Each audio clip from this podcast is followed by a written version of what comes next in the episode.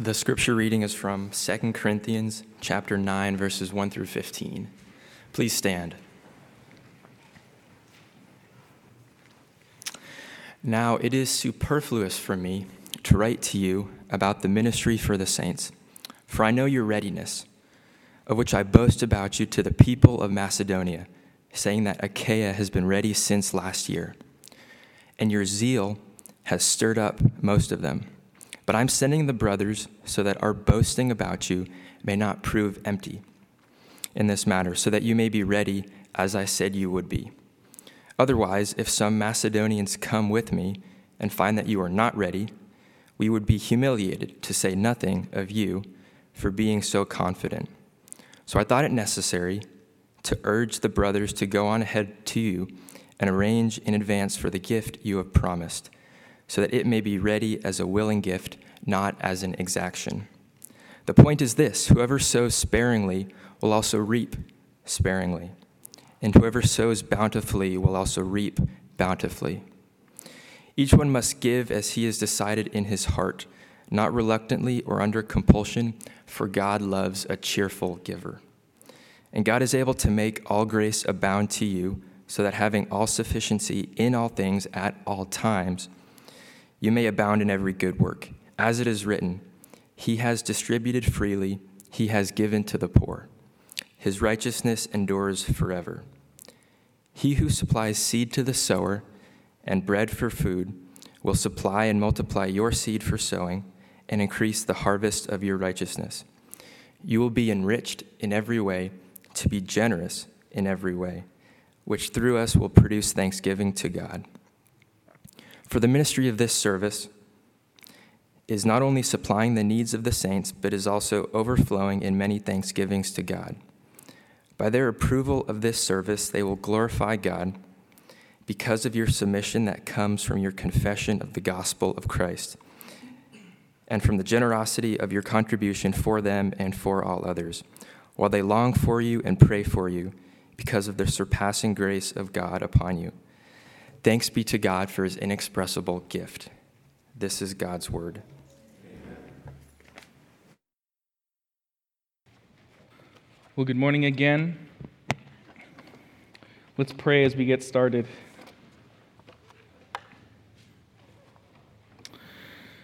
Father in heaven, thank you for this morning, for your word, for this book, this letter of 2 Corinthians that we have been working through. God, I pray that this scripture would impact us, would change the way we view you, would change the way we view our resources and how we use them. May my words be useful to you, God, and to this church. May I build them up and encourage them. I ask this in Jesus' name. Amen.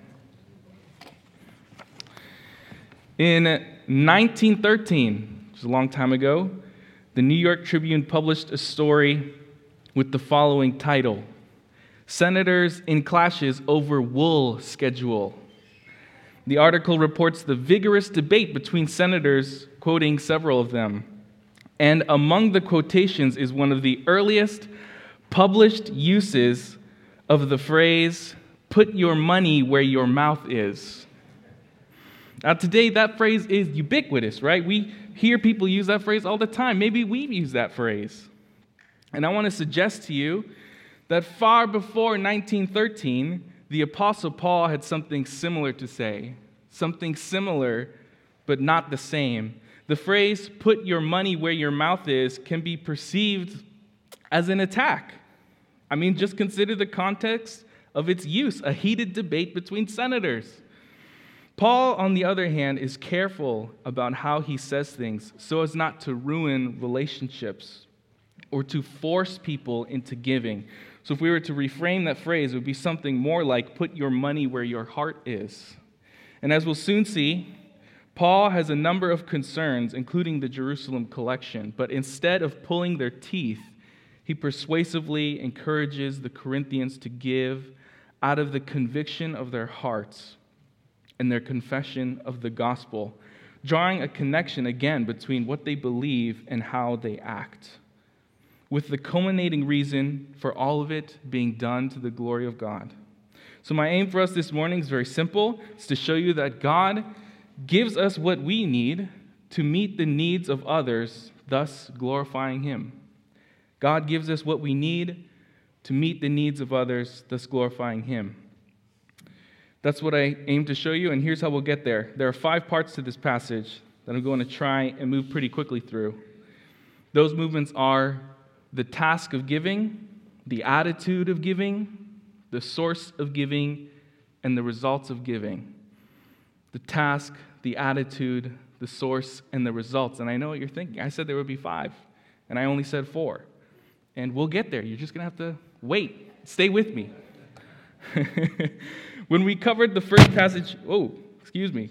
first passage on giving in chapter 8, we noted that Paul broadly begins by speaking of principles of giving, and that this passage in chapter 9 gets into the practice of giving.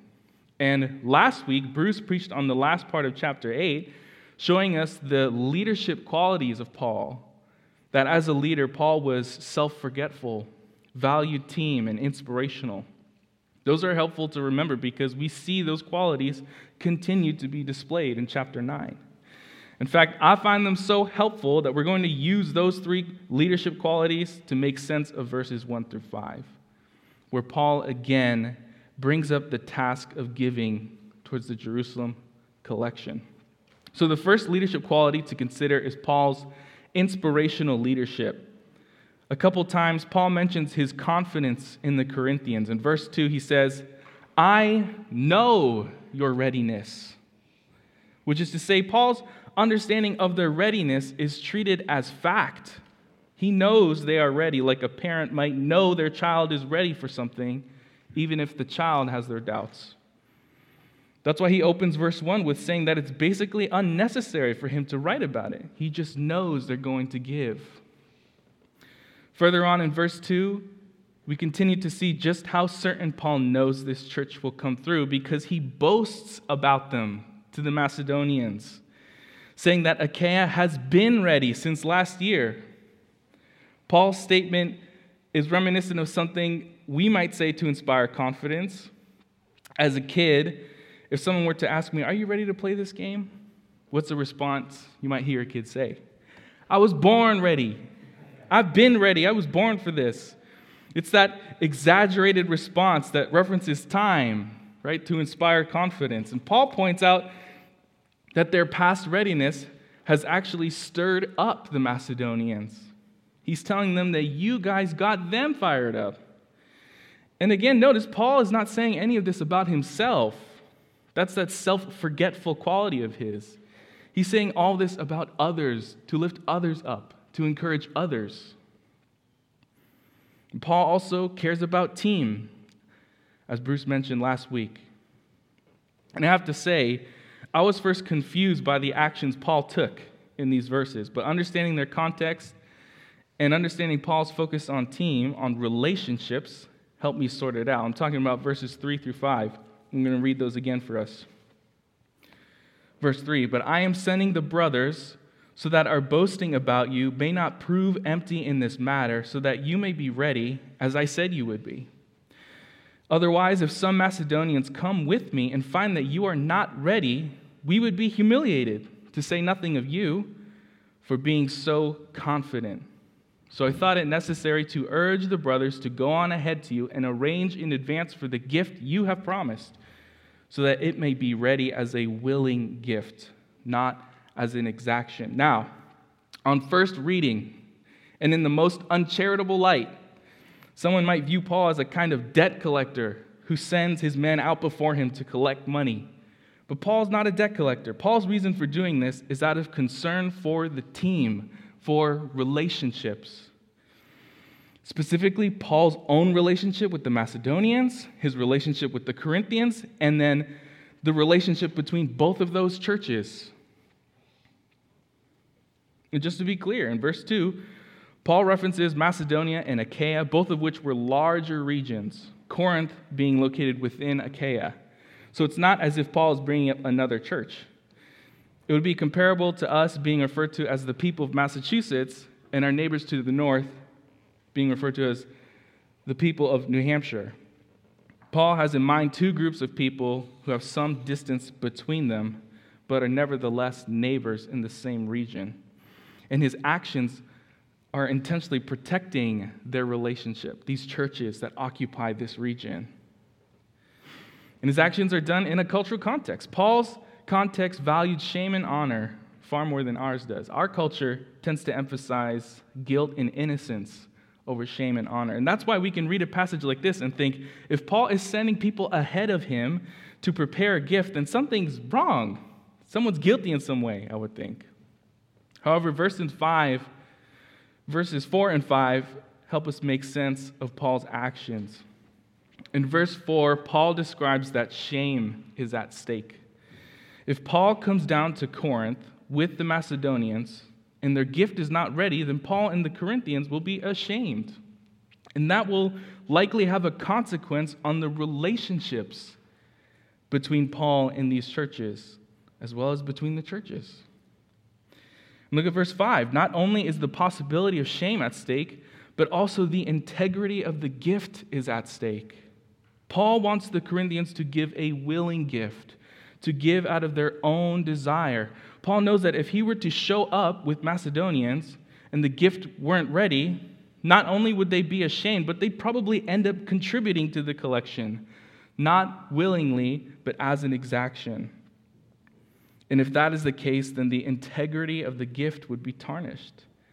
The Corinthians would feel as if they were forced into giving money out of their shame. And so Paul doesn't want that. To avoid any problems and preserve their honor, he sends brothers ahead of him to make sure that no shame takes place. And with that in mind, this beginning, highly contextualized portion is instructive for us because it shows us that while money may be the main task at hand, Paul's concern is also focused on relationships and integrity. Paul is careful to avoid shaming people into giving money because if that were the case, again, the gift, however large, would not have the same integrity. That's something to keep in mind as we handle the issue of giving. Now, in verses 6 and 7, Paul gets deeper into what integrity looks like. This is the attitude of giving. He begins with a simple, memorable proverb which says, "Whoever sows sparingly will also reap sparingly, and whoever sows bountifully will also reap bountifully." It reminds me of a modern proverb we say, which goes something like, "You only get back what you put in." And there's some sort of proportionate correlation at work. That proverb helpfully sets a basic wisdom to live by, but Paul is careful not to lead to the conclusion that the highest amount contributed is the only correct way to give. In verse 7, he goes on to say, "Each one must give as he has decided in his heart." Now think about that. Paul is suggesting that we decide this matter with our hearts. How do we normally think about our hearts? If you have a theology of sin, you typically think of this passage in light of Jeremiah 17:9, which says, "The heart is deceitful above all things and desperately sick." Or as the old King James put it, "desperately wicked." Here in verse 7, Paul gives a positive view of the heart. Paul actually appeals to the heart as a trustworthy guide to decide how much to give. And again, why is he doing this? Because he's concerned with integrity. He wants to make sure that any gift, any contribution is done not reluctantly or under compulsion, but willingly, freely from the heart. Whatever is given, it's given because someone decided it for themselves, not anyone else. And the rationale he gives for saying this is God himself, saying God loves a cheerful giver. So Paul, in speaking about our own hearts, motivates his readers and us with the very heart of God. Now, we shouldn't run away with this and go on thinking if we give more, then God will love us more. Church history has shown us that that sort of thinking is corrupt, leads to all sorts of problems. You cannot buy God's love. It's not that God loves us more when we give, but simply that God loves when we cheerfully give. It's pleasing in his sight. Because this sort of giving is exactly how God gave to us. It reflects his character. I think Hebrews puts it best. In chapter 12 of that great letter, we see this.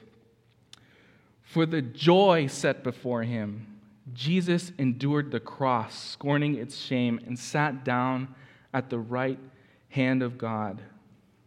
The cross was a grueling, tragic event. And yet the author of Hebrews confirms to us that still Jesus considered it a joy to endure it, willingly giving himself for the good of others. That is the sort of attitude that should color our own giving, a giving which stems right from the heart, not of reluctancy, not under compulsion, but of cheer, of joy. And just as Paul does, we would do well to remember that our hearts should be impacted by the very heart of God. Earlier, the choir sang the song Consecration. It's a beautiful song, which has a verse that I think embodies this attitude. I'll read it to you again. It says, "Take my silver and my gold, not a mite would I withhold. Take my intellect and use every power as thou shalt choose." You hear the willing attitude of those lyrics? The attitude that just says, take it. Not a mite would I withhold. Not a penny will I withhold. Now, to be sure, giving up our hard-earned money and resources is a difficult thing. And so Paul brilliantly moves to talking about the things we have and might hope to have, which brings us to our third movement, the source of giving. In verses 8 through 10, Paul deliberately and simply points out that God is the source of all giving. In verse 8, it is God who is able to make grace abound, and consequently is able to make you abound in every good work. And quoting Psalm 112, Paul shows us that God has always been concerned with this.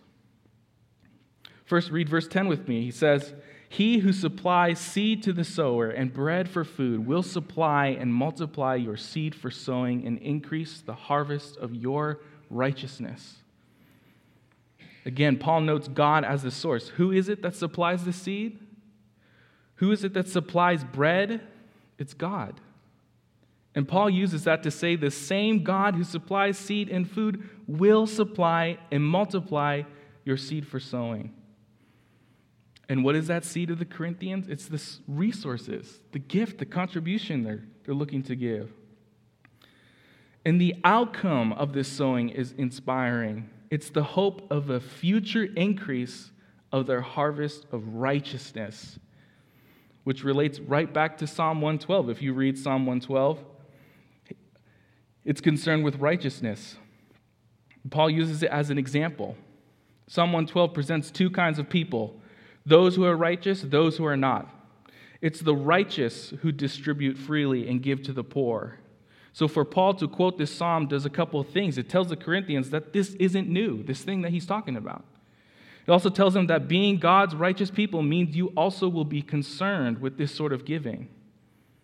By quoting this psalm, Paul gives his readers a scriptural standard. And that scriptural standard remains for us, for you and me. But the other significant implication of Paul's words for us is that all that we have has been given by God. He's the one who's resourced us. And just like the Corinthians, we have continued opportunities to demonstrate righteousness with our resources. One pastor put it this way: the simple truth is, God will give us what we need to give to others. We will always be rich enough to be generous. That to me is a memorable phrase. We'll always be rich enough to be generous. And such a statement finds continued support as we go through the passage. We're moving quick here. Verse 11, the results of giving. Paul says, "You will be enriched in every way to be generous in every way, which through us will produce thanksgiving to God." In this verse, you get a sense of purpose. Paul can confidently say to them, they will be enriched in every way. in their money, in their grace, in their good works, in their righteousness. But that richness is to be put to use. They will be enriched to be generous. Generosity is the purpose. And the result of all this is the thanksgiving of God. Verse 12, for the ministry of this service is not only supplying the needs of the saints, but is also overflowing in many thanksgivings to God. Paul notes a pair of results. And in verses 11 to 15, the result which Paul cares about the most is thanksgiving to God. Or as he references it in verse 13, the glory of God. So 4 times, Paul notes that God receives praise as a result of generous giving. And in fact, as you probably noticed, that's how Paul ends the whole chapter. And through his praise, he ends the chapter the same way he opened it, which is having total confidence in the Corinthians that they will contribute to the Jerusalem collection. So to conclude this section, Paul says, "Thanks be to God for his inexpressible gift." And it's so masterful how Paul ends this passage that I want to unpack it for you as best as I can to show you just how skillfully Paul's movements are and to get an overall sense of this chapter. So here's 3 observations for you. The first, as we noted at the outset, is Paul as a leader encourages the Corinthians to give. And as a leader, he does a number of things. He inspires them by selflessly boasting them up. And he is careful to protect their honor and relationships in this act of giving. In verse 15, part of what Paul does is preemptively thank God for the gift that he has yet to collect. Paul has written this letter to ask something of them, and by the end of this passage, he's thanking God for a job well done. Imagine if I come to you with a favor to ask, and before you have a chance to respond, I say, thank you for doing this. Thanks for helping me out. I really appreciate it. Wouldn't that seem premature, almost rude, to assume that you will do that favor for me? It could be seen that way, but here, I think we see another display of Paul's leadership. Again, he demonstrates his confidence in the Corinthians, which I would think would have an impact on his readers. Think about this. How meaningful is it to you when someone communicates their confidence in you? When someone says things like, I believe in you. I trust you. Well, the degree of confidence Paul is articulating is stronger than either of those statements. His confidence in their future action is so certain that he can presently praise God for it. Second, Paul makes an overarching movement from task to thanksgiving, from gift to glory, from work to worship. And this grand overarching movement is indicated by his progressive emphasis on God. When he starts the passage, he talks about the task, right? There's Paul, the Macedonians, the Corinthians, and this gift. And once he gets into the attitude of giving, he brings up the love of God. And from there, he crescendos further to speaking of God as the source of all things. Finally, leading up to the climax of thanksgiving, which leads Paul to burst with praise. That's the last verse of our chapter. And that's remarkable because when you know that someone is going to talk about giving money, I wouldn't have guessed that that conversation would end with worship. But here, Paul does that. Ends with worship. Thirdly, Paul is masterful in his word choice and presentation because his final expression of praise includes a number of things. The ESV is unique in saying inexpressible. Most other translations say indescribable gift. The NLT describes this gift as a gift too wonderful for words. All those translations do justice to what Paul is saying here. However it's translated, you get the sense that Paul's burst of praise includes their gift of contribution, yet it's not limited to the Corinthians' gift. As one scholar notes, this inexpressible gift likely refers to a number of things. Things Paul already talked about in his letter that are connected together. Things like the gift of salvation, the gift of God's Son, the gift of God's grace. Likely having in mind chapter 8, verse 9, which says, "For you know the grace of our Lord Jesus Christ, that though he was rich, yet for your sake he became poor, so that you by his poverty might become rich." Jesus' own action was an expression of an inexpressible gift. So amazing, if we step back and consider the chapter as a whole, hope you recognize that when Christians handle the topic of giving, when we talk about resources, there's a lot more than just money to talk about. This chapter alone includes things like relationships, integrity, our hearts, worship, thanksgiving. Those are all important parts of the conversation and the act. Yet out of all those things, again, the one thing that shines through the most in this passage is worship. That's what Paul emphatically ends with, which helpfully simplify things for us. Our generous giving can be opportunities to glorify God. So much so that we should understand the nature of our gifts in light of glory as God-glorifying gifts. To emphasize the glory of God and the thanksgiving of God is good for us because it helps keep God at the center, to keep Him at the center, which is another way for us to demonstrate to one another and to others that it's not about us. It's about others. It's about God. And giving in this way is an opportunity to live out our commitment to something as simple as the greatest commandment, which is what? To love the Lord your God with all your heart and to love your neighbor as yourself. So while Paul writes about the practice of giving, he does so with some really basic Christian teaching. Love for God and love for neighbor should permeate all we do, including how we give. Now, before we close, I want to suggest to you one more critical aspect of giving. It's that fifth point I held from you at the beginning. It's what I'm calling the foundation of giving. The foundation of our giving, something you've heard before, it's the gospel. Look at verse 13.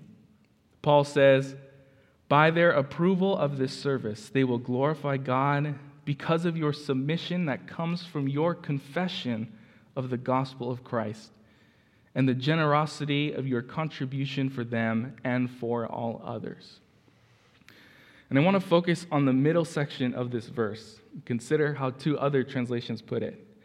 The ESV says, "They will glorify God because of your submission that comes from your confession of the gospel of Christ." The NET says, "They will glorify God because of your obedience to your confession in the gospel of Christ."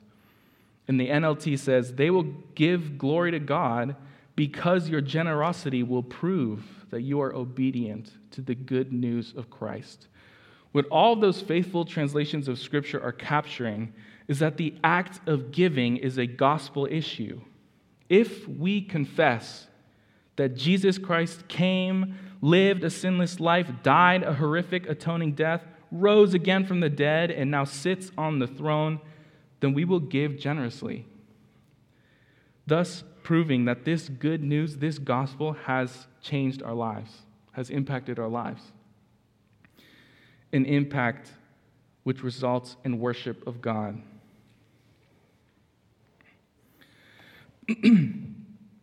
When we lived in Chicago, we attended a small church, smaller than 60 people on average, on a Sunday morning. And I loved that church. It was a church plant. And Steph and I attended before we got married, and then when we were poor newlyweds, we attended there as well. And there was this couple, Chris and Megan, that lived this way that we experienced. They had a 1995 Dodge Grand Caravan, and it was not a luxurious van. And They sold that van to us for $1. We were in need. We were just some poor newlyweds. And this couple, out of the conviction of their hearts and the confession of the gospel, they gave generously to us. They helped us and met our need. And what I should have done more, but what I can do now is praise God for that, to worship, to give thanksgiving to God for that act of provision. And now being here, and I mean even in high school, remembering and seeing, you know, I can testify to the generosity of Westgate. I bet you could too, if I were to press you and ask you. I have witnessed you generously care for one another, to see you live out the gospel that you confess, the gospel that you profess. Many of you already know that God has resourced you to help others. And it's one of those things that it's so great as a pastor where you can boast about your church, not in a prideful way, but to say, I have so-and-so in mind. When I think of generosity, I can look out at this congregation and say, this person. And so my commendation, my application for you is simply to keep doing it. To keep doing it. And together, let's make sure that there is no shortage of opportunities to glorify God by our generosity. To again demonstrate the conviction of our hearts and the confession of the gospel we profess.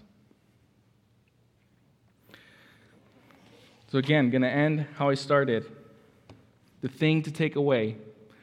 God gives us what we need to meet the needs of others, thus glorifying Him. God gives us what we need to meet the needs of others, thus glorifying Him. Let's pray.